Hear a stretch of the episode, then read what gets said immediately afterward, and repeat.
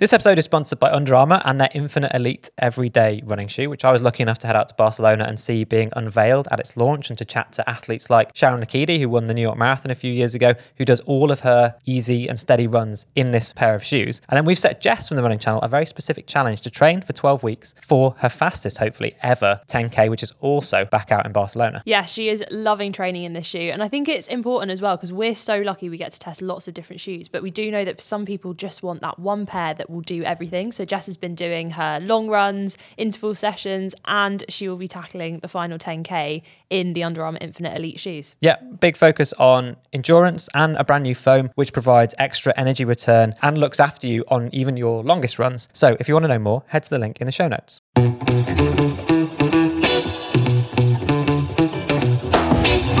You are listening to the Running Channel podcast with me, Sarah Hartley, Rick Kelsey in the corner pressing buttons, and special guest this week, as Andy's on holiday, is 229 marathoner, GB international athlete, coach, content creator, and to use her own words, all round running addict, Phily Bowden. How are you?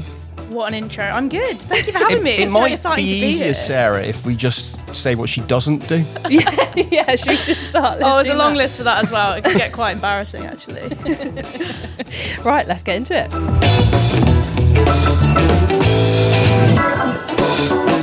So, Phily, welcome. We always start off by talking about our week of running. Have you got any highs and lows from this week? Um, it's been. I would. I'd like to say it's been an uneventful week, but I was thinking about this on the train down here, and I had a little bit of a niggle the week before. So I've kind of got back into a full week of running every day, still hopping on the bike for my doubles. Um, and I got absolutely battered on Wednesday. So I had a triple day to start off with run, gym, and then bike. And Awful. sandwiched in the middle of that, absolutely awful, was a physio session. And we kind of attacked all of the ah. causes for the week before of causing the niggle. So needles in the hamstring, needles in the glute, deep tissue in the back. I kind of walked out feeling a little bit lopsided, but I ah. think it's solved all my problems. Phily, when you said absolutely battered, now your battered and my battered are probably two different things. Yeah. I thought you'd, you know, had a, had a, a night on the Gavi. I thought you were going to say like a really hard session, but neither of those either. No, it just getting taped up and held together. So Oh, on a triple day as so did it go run, physio, gym? no, it was run, gym, get the lift out the way so I could actually use my muscles, Yeah. physio, and then bike. Which by that point I was basically a zombie. Yeah. Awful. Absolutely Yeah. awful. Rick, did you do any triple days this week? No, no, not, not, not at all. Not at all. Triple Gabby? No, I, I, did. wouldn't recommend. No, no, okay, that sounds great. Um, I I did parkrun on Saturday, and the most uh, the oddest thing happened at parkrun. There was an argument over the start time. Now everybody knows what time parkrun starts in in yeah, and nine thirty in Scotland. And then so we we were- I always got I always like to add it in. Was it on the border? So it's nine fifteen. No, well, that's, that's, a, that's a good point. No, she was about to start the race director, and then someone on the front line went, um, "Excuse me, it's it's not nine o'clock. There are people still coming." She goes, "Well, my watch says it's nine o'clock," and he, he went, "Well, I'll show you my watch. It doesn't say it's nine o'clock." So they argued for five minutes, by which point it definitely was nine o'clock, and everyone got going. Never seen it before in my life. Really? Yeah. Wow. Yeah. I love how that's an argument from someone on the start line. Surely you just want to And if she's already there ready, right? Is She Well, not finished her warm up. Some I've noticed some park runs do, you know, let it ramble a little mm. bit closer Bit to nine fashionably ten. late. But you know, our one, Your at, a- one at a is- secret location is militant. I was going to say I have never. I have done a lot of different park runs. I've heard it start late, Uh, but I've never Early. seen people angry that it's It's starting like early. early eight eight fifty nine. It was about to go, Really? and Oh. honestly, Oh, Yeah. I tell you what, if you're turning up to Parkrun at eight fifty nine, yeah, do better. in a Be secret more- location in North London, yeah, just just be a little bit more prepared. be prepared. Be prepared, or just Take the L. Just be late. yeah, Yeah, Billy, do you yeah. ever do parkrun? I, rarely. I think I've probably done about four, and because of that, I've been late to a quarter of them. Oh, right. So the you one mean- that we did in fancy if you come dress, to we ours, you wouldn't have got in. Fully late too. So yeah. But see, it's fine. You can start your watch. You're in fancy dress. It doesn't Yeah, matter. just get a little bit of extra running in. I mean, you've got to then take the results with a pinch of salt, and, and you can know yourself what what you ran. yeah. Um, but it's then you've got nice. a great like, oh, what did you run? You go through people as well because you're picking Yeah. everyone up literally from the back. So it's quite a f- kind of feel good experience in that sense. Not for the people you're passing, obviously. That was nice for them. You get to see more people. yeah. But I suppose you don't socially get to run with your friends as much because you're always training at such a high level. So Yeah. actually being able to do a parkrun style run, is that something that you'd like to do? I'd like to do a few more because I love the parkrun community. Like I think it's something really special. And sometimes I feel like there's a bit of a barrier between that and the elite side of things, unless you're turning up to a parkrun to do a time trial or see the, the world record went recently.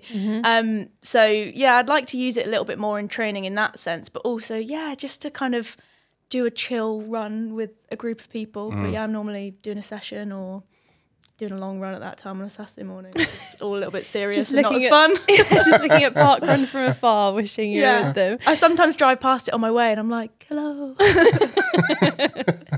Um, so I want to get into now. You are an absolutely phenomenal athlete. For anyone who hasn't watched Phily's YouTube, go and watch Copenhagen Marathon this year because it is absolutely it's so good, such a good video.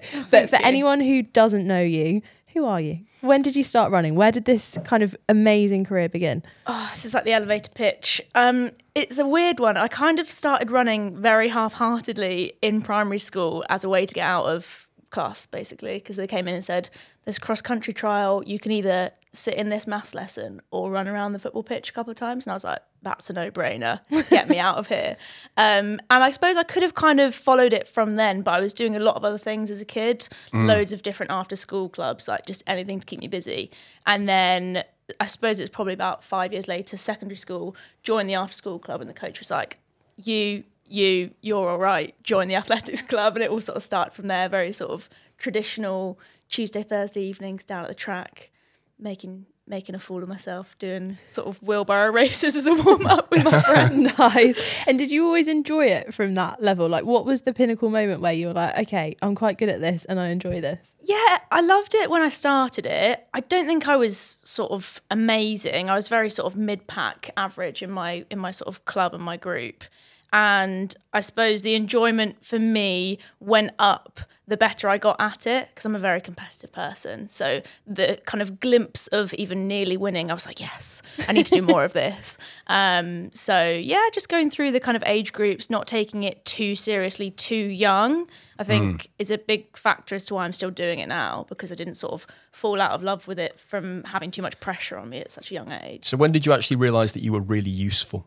I love that way. Useful. Yeah, useful. I don't know. I think I set some big goals for myself when I was sort of approaching university age groups because I'd made my first British champs, got invited, and I wasn't expecting that. That was really cool. Felt very out of my depth. I think I raced Eilish McColgan in the steeplechase back when she did it. She probably lapped me, but I was just really happy to be there.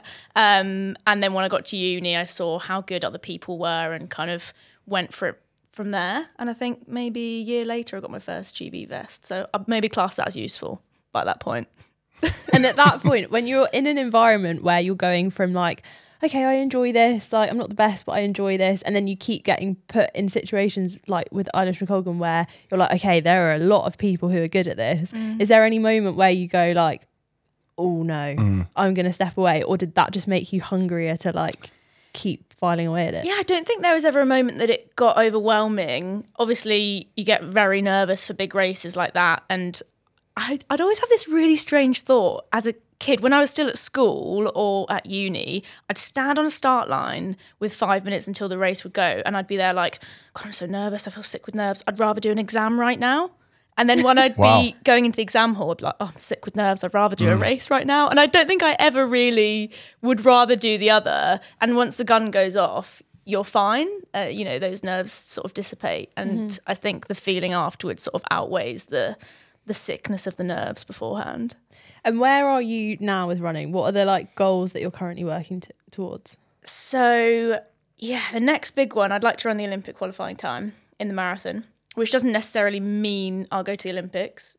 Like, definitely doesn't unless I really smash the time because it's really difficult these days to qualify. Um, but that's a big marker, and that would be about a minute and 25 seconds off the time I've run now. A minute and 25? No, two minutes and 25. Um, and yeah, I just want to keep doing the road races. I love the atmosphere that you get at the big marathons, big half marathons. Um, I really feed off that. So just knocking some times off and go, kind of using it as an excuse to kind of see Yeah. different places and race in different places. So from where you are now to getting that qualifying time, what have you got to do and how long is it going to take if you're in with a shot? I think it's a lot of what I'm already doing, chipping away, because it's kind of stacking the weeks, the months, the years on top of each other. So it's not necessarily adding anything new in, but looking at what I did last time around and seeing where we can kind of tweak things and do things slightly better. Um, hopefully about six months because I think I'm going to be doing it in January. So we'll say that's the right amount of time because that's when Yeah. I'm going to do it. I'm going to go for it then, um, and sort of just push the line a little bit further up in the volume, kind of every time, maybe by about ten percent if you can, not making any kind of really big jumps. So you kind of just touched on it there. Even if you make the time, you might not get into the Olympics. So explain that. Yeah, so at the moment, the way that you qualify for major championships has had an overhaul. So it's it used to be you get the qualifying time, and in the UK you come top two at the trials. You're guaranteed to go, and then there's a third discretionary spot. And World Athletics have brought in a new system whereby they want 50% of the competitors to make the championships through qualifying times, the old sort of traditional route, if you like, and then 50% of the competitors through uh, rankings, a world ranking system where you get points from doing different races. But um, our governing body, British Athletics or UKA, have said that they're not going to take anyone from the rankings. So it's kind of cut in half, if you like. It's only the old school qualifying times.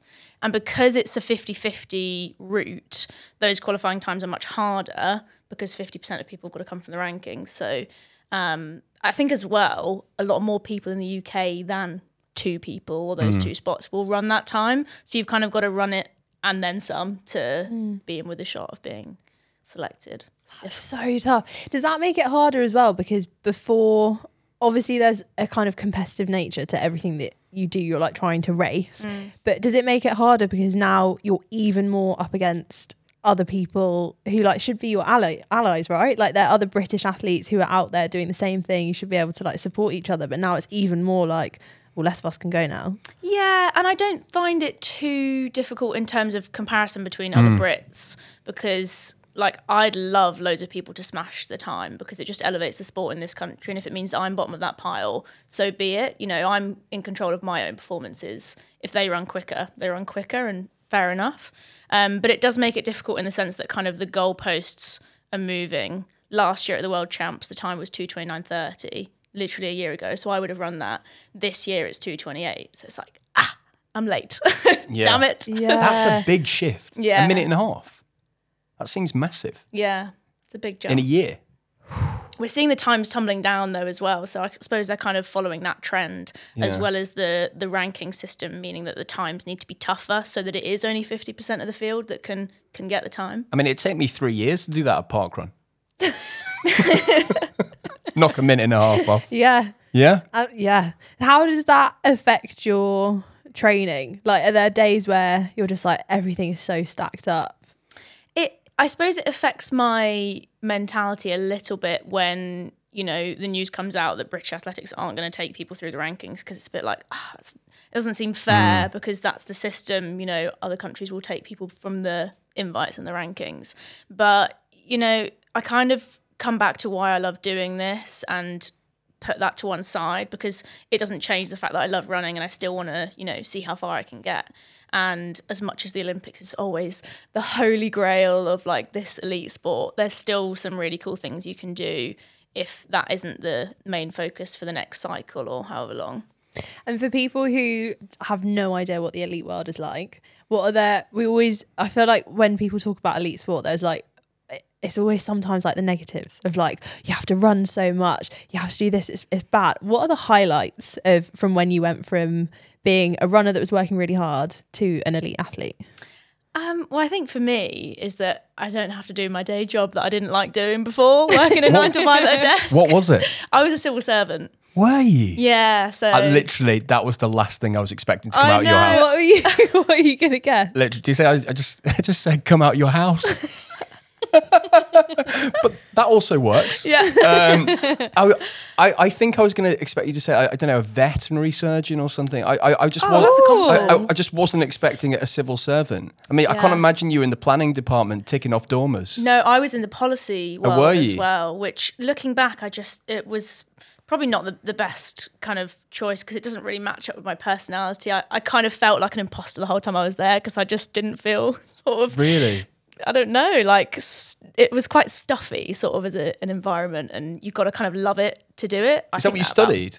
No, I did psychology actually. So, but I felt very lost after uni, not really knowing what I wanted Yeah. to do or what I was meant to do. So I thought grad scheme, we'll go public service and and see if I can, you know, enjoy that. And I didn't. So it, the best part of it is that I don't have to do that. Yeah. Um, and that you know I can say that running or running related work, creating content, coaching athletes, Yeah. sometimes running races is my job, which is really cool, and it gives me a lot of flexibility to to do that and kind of put running first Mm. and then center my life kind of around it. So, you know, I could have a meeting with an athlete in Australia at 8 p.m., but it means that like I can get up and train and sleep till 8 in the morning, which Yeah. feels like a luxury. And, So, you know, so you'd always do that, even if you weren't a pro runner. You think you'd always be involved in running. I think so now, like just loving what I do so much, it feels like I found what I'm meant to be doing. Mm. And, you know, I always. I, I, I think of like catastrophes that will never happen. Like if I, you know, lost a limb or something or couldn't run for whatever reason anymore. And I would definitely, I think I'd throw myself even more into working in the running space because I just love it. Yeah, you're a bit like Andy, except not lazy. Well, yeah, if you had the option right now, deep into training, that we're in a basement right now, would you have got the lift one down or would you have taken the stairs? I'd probably go with convenience. You know, I probably would have got the lift. It is a rest day Oh, today God. for me Oh, as don't know. well, so I'm kind of maybe we got this making wrong. every effort there. yeah, All elites are the same. one, one, four. to be fair, it is two flights. Uh, t- Oh, you- and I didn't you can actually see know the which floor it was on. you could, you could probably have see jumped it. You literally. okay, if I knew it was one hop floor, I would. Yeah, Yeah. I'm, I'm sort of. No, in you, no, you voted space. lift now. No, you voted left. Okay, I'm committed. Andy would get a lift down two steps. Okay. Yeah, yeah, just to avoid it. And he's running a marathon later on this year as well, yeah. Andy would be horizontal all day if he could. if he possibly could. Yeah. He's currently chasing after kids in France. um, so, what does I want to know as well? Like, what does your kind of typical week look like training for a marathon? It depends where I am. So we tend to go to altitude in a marathon block. For I like going in the last four weeks. So I suppose the only difference there is that I'm somewhere normally quite picturesque in the mountains, um, enjoying whatever different food they have there. Um, but pretty much running every day. Some days running twice a day. I do use a bit of cross training in the mix as well to kind of offload the legs. Um, but yeah, typical day. If I've got a workout, then I'll get up probably at sort of half seven, mix up my drinks, get those ready. Feel probably a little bit nervous and sick. 'cause it'll be the main sort of session of the week. Um, that usually translates in me just being hyper. That's my nervous energy, rather than like one of these quiet, serious people. So I have to be careful if I'm if I'm with someone that's the other type of nervous because we'll just annoy each other because they'll be there kind of preparing for the session and I'm like running around like a giddy child. Um, Interesting. Is that hard as well? Because quite often when you when you're like in training camps or you'll go to competitions, you you quite often like share rooms with people. Mm. So then, do you have to really go like, are you hyper as well, or I kind gonna of piss you just off? feel off the vibe. Yeah. Yeah. um, I I do try and sort of tone it down if I can tell that someone is the more sort of leave me alone type of pre-race person, which I feel like a lot of people are. Yeah. Um, and then I just I think that's the stereotype. I think I do think that's the stereotype of racing though that you always imagine like oh they'll have their headphones on you know Very like when you see people in like basketball games and they'll like have their headphones on or like come out and just fully be in the zone yeah. I think I'd I'd be like you I'm a nightmare before a marathon Yeah, I, I'm. I think all of my disorganizedness just sort of comes out and is just very there's chaotic. a lot of there's a lot of admin before marathon races as well so I feel like Yeah. that Yeah. makes the morning of it even more stressful I have to be you've got- very organized. So I do have my strategies of like writing bullet points out of where I need to be and when, and then read that over so that I know. And you know, in normal life, I'll probably be sort of ten minutes late, but on marathon day, I can be just about okay. on time. Are you superstitious? No, not really. no. Some people are. There's nothing that I like have to do or have to eat or drink. For example, I probably am a creature of habit, but Okay. there isn't anything that if I don't have. I know some people have the same safety pins they use for the race number. Yeah, Andy. That I'd be useless because I just lose them Yeah. straight away. So yeah same I would lose it's a good job I'm not No. superstitious. yeah, you'd have nothing. Yeah. Um, do you find now that you've been doing this for so long that y- it comes naturally, or do you still have days where you're like, absolutely not, this is awful? Oh, there's definitely days where you're not motivated to train. It, it makes me laugh when people talk about, you know, how do you stay motivated? Because my straight answer is, "Mm, I don't. Like, you cannot be motivated every day. Yeah. So the hard part, I suppose, is about showing up and getting it done when you don't want to do it. And I think the best thing you can do in those scenarios is like trick yourself into having to do it by like planning to meet with someone or meeting for a specific route. And I've got teammates that I train with anyway, so I'm really lucky in that sense.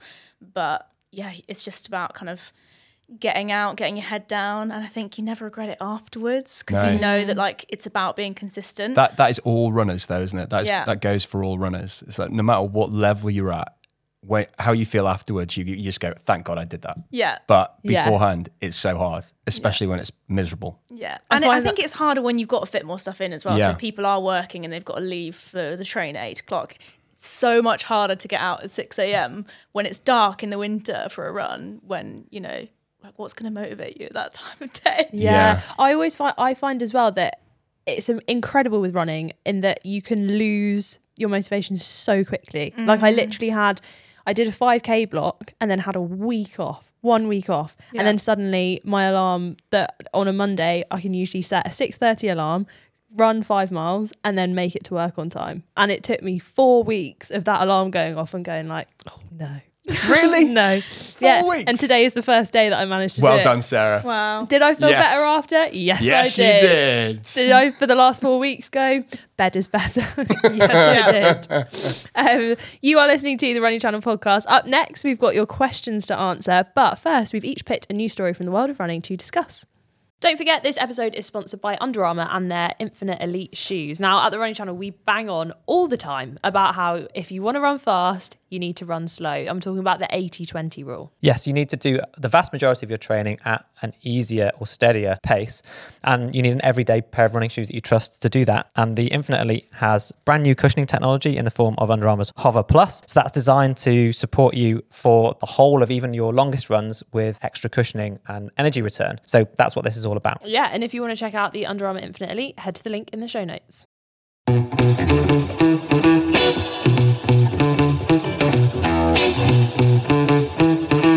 Okay, so we've got your questions coming up, and we've got some absolute corkers today, Mm. I can assure you. Uh, first, though, let's get into our, our running story of the week. Phily, do you want to kick off? Yeah, so I've picked um, quite a big one in the elite running world, and it has it has made some papers as well in the sort of general um, media, and that's that we are taking a much smaller team to the World Championships this year.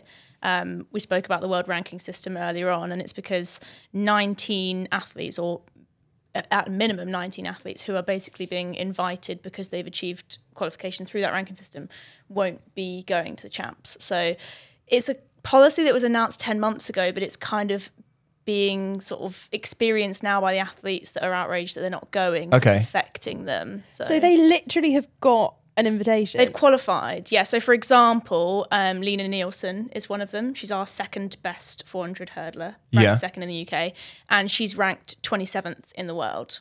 So there'll be about 40 athletes in the hurdles, five heats, and British Athletics will be rejecting her invitation because she's missed the qualifying standard, which is the only route that they're using to take people. And she's missed that standard by six hundredths of a second. Oh my gosh. Which so is like she's a been invited. whip. She's been invited to come, but she can't go. Yeah, so she's qualified by World Athletics, uh, you know, standard, and UK have decided no, along with 18 others.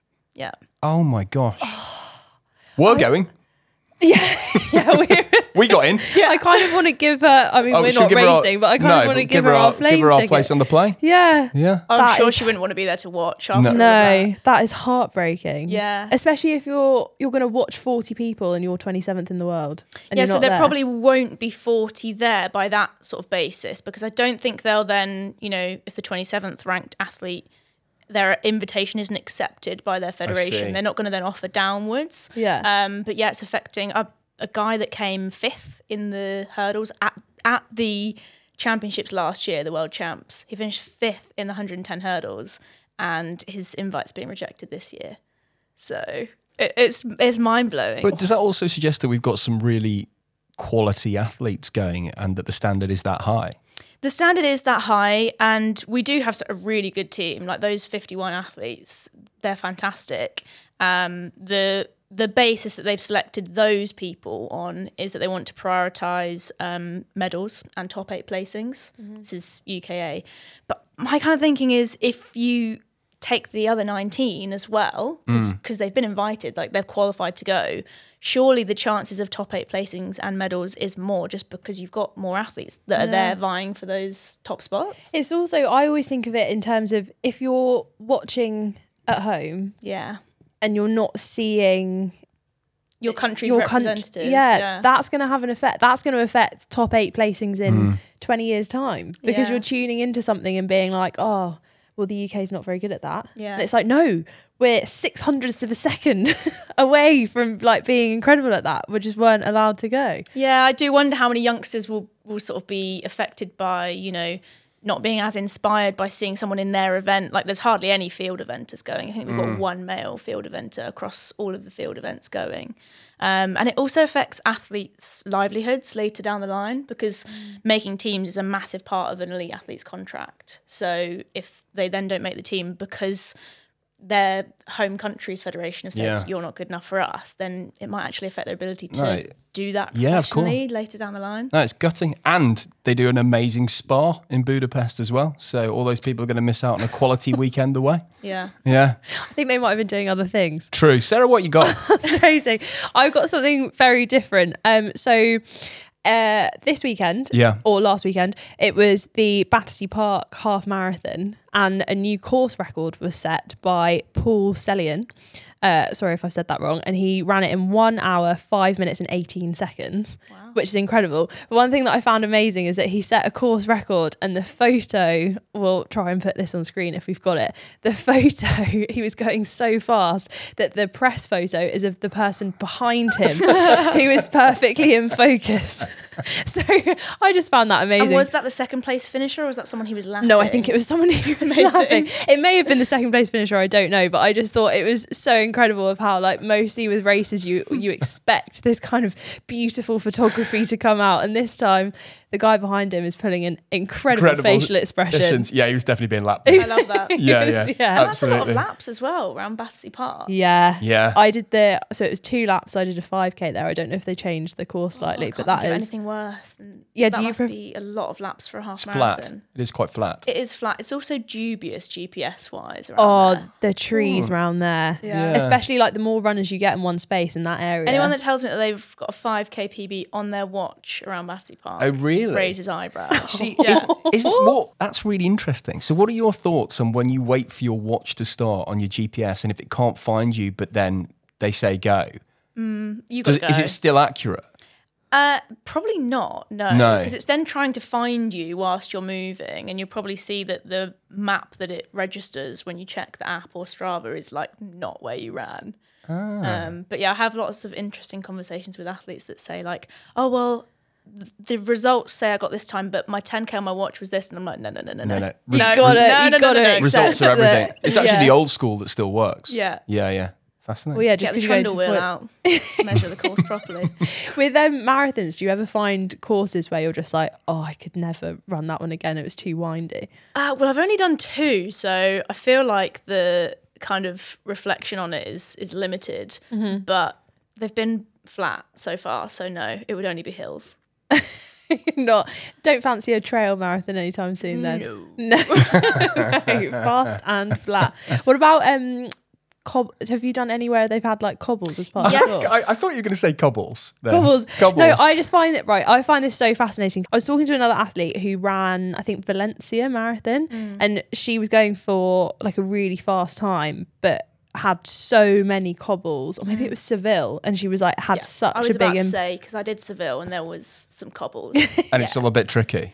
There's also a bit where they make you run up to and around this fountain. Like you literally come into this square almost, turn right, turn run round this circular fountain, and you're just there like, what is the point in this part of the course? Because you can see where you're going next, but you come onto the cobbles to do that bit, and it's at about 35k. So your patience is oh. about Yeah. here. and also like the shoes are amazing, but the the more the shoe is doing for you, the less you want to be like turning because you're like Yeah. building up the speed in it as well. Yeah, and the super shoes these days, they're not great for kind of tight Balance. corners. Yeah. Yeah. Especially later on in the race when your body's also not good for tight corners. 35k and you just need to see the finish line Yeah. and just go just straight. a straight, although that would be torturous as well. Yeah. A 5k straight for the finish of a marathon, just seeing the finish sort of. That's what um Brighton is. You like turn the corner. I think it's seven miles. You can see the finish line for. Oh, I'm Oh definitely my not doing that god! one. Really? Seven miles. Yeah.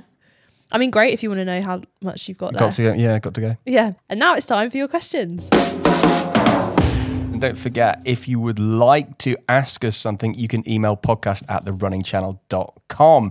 First up today, Stan from Devon. Stan, thanks for telling us where you're from. Really kind. This is quite a long question, so bear with me, you two.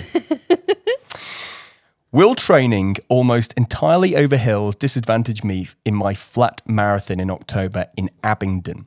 I'm looking for advice as I've just got into a marathon training block and it's all heart rate zone based. And locally, I'm surrounded by hills and even put a little map in for us. It means, for example, my easy zone two can slow to a walk up most hills despite my relative fitness level. Now, this is an intriguing question because if you are training a certain way, the topography of where you live Good word. Clearly flips things up, Phily. And I imagine that's changed for you recently because you moved house. Yeah, so I'm also dealing with not quite as severe by the sound of it. I can I can avoid the hills by going on the canals or the Middlewood Way where I am, but um, yeah, I feel Stan's pain in this one. It's um it's hard to especially if you're training by heart rate to keep it down when you're running up a literal mountain. Is there a way around this? I would say don't worry about slowing down and walking on the really steep ups because you'll still get strength from that and the sort of heart rate training effect.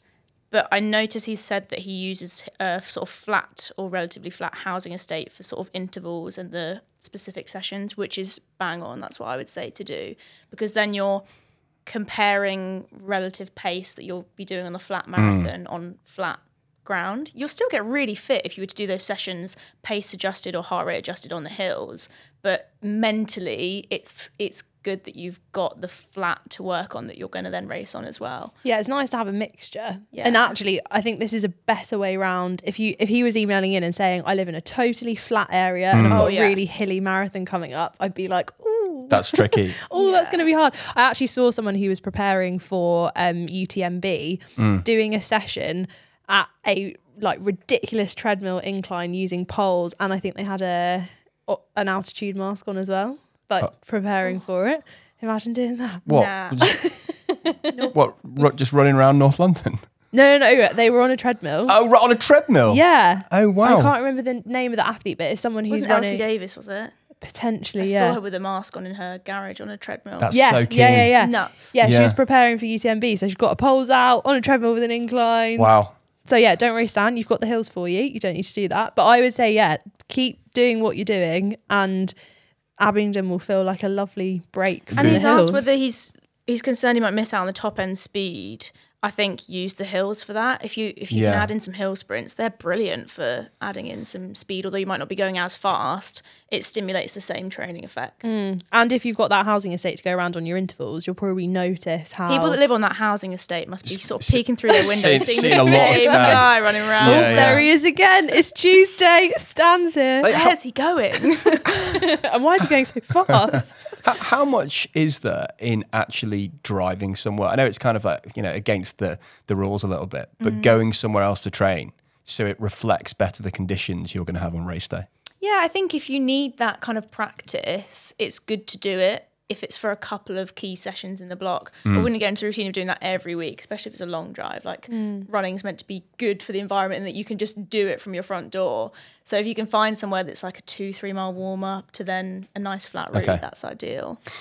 So we've also got Anna from York this week, and she says that she's got her first 10K race coming up.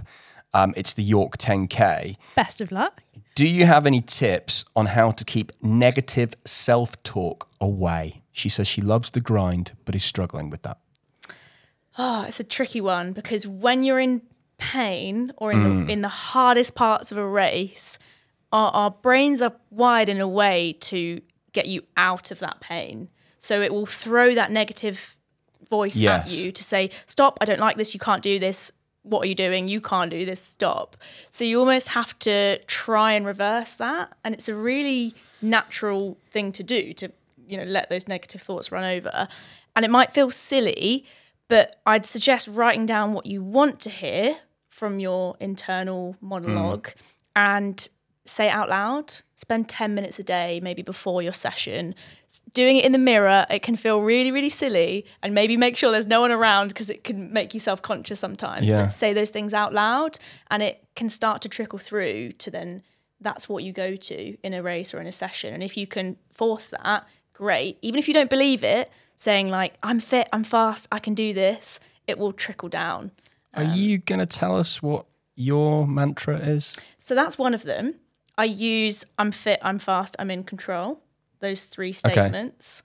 Um, I mean, love the grind is something that I say on my channel, and I, I use that sometimes in training, but it's more of a I love the process in all of its good and bad sides.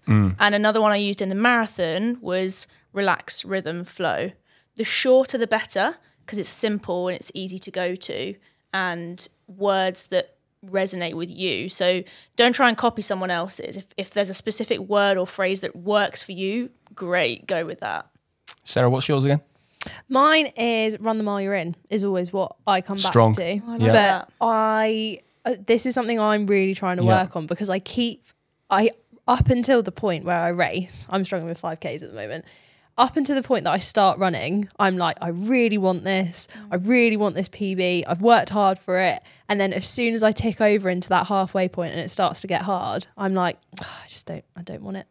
And then, and then Or the not negative, today, not today. week, you no, but then the negative self talk turns into like, but why do you want this? And, I, and I don't mm. think I've quite found that enough yet to then push through and get past it. But I had a 5k race a couple of weeks ago where just halfway through I was like, you don't want this, and I was like, no, I don't. It crept in. It It crept, crept in, It and I was in. like- Walk the rest of it. yeah. I just slowed right down. But then there was also like it was a two lap, it was a batty two lap course, and I saw people at the halfway point, and I was like, oh god, I didn't know they were going to be here. now I really need to do it. And then I spent that whole second lap going, no, you don't, you don't, you don't really want it, do you? And I was like, oh, but they're there, but don't. d- Uh, and then and then Oh. it, all, Not helpful, is it? it all went wrong. Yeah. it all went wrong. And then you just have some people who just whose mantras just contrast. So Is that what yours is? yeah.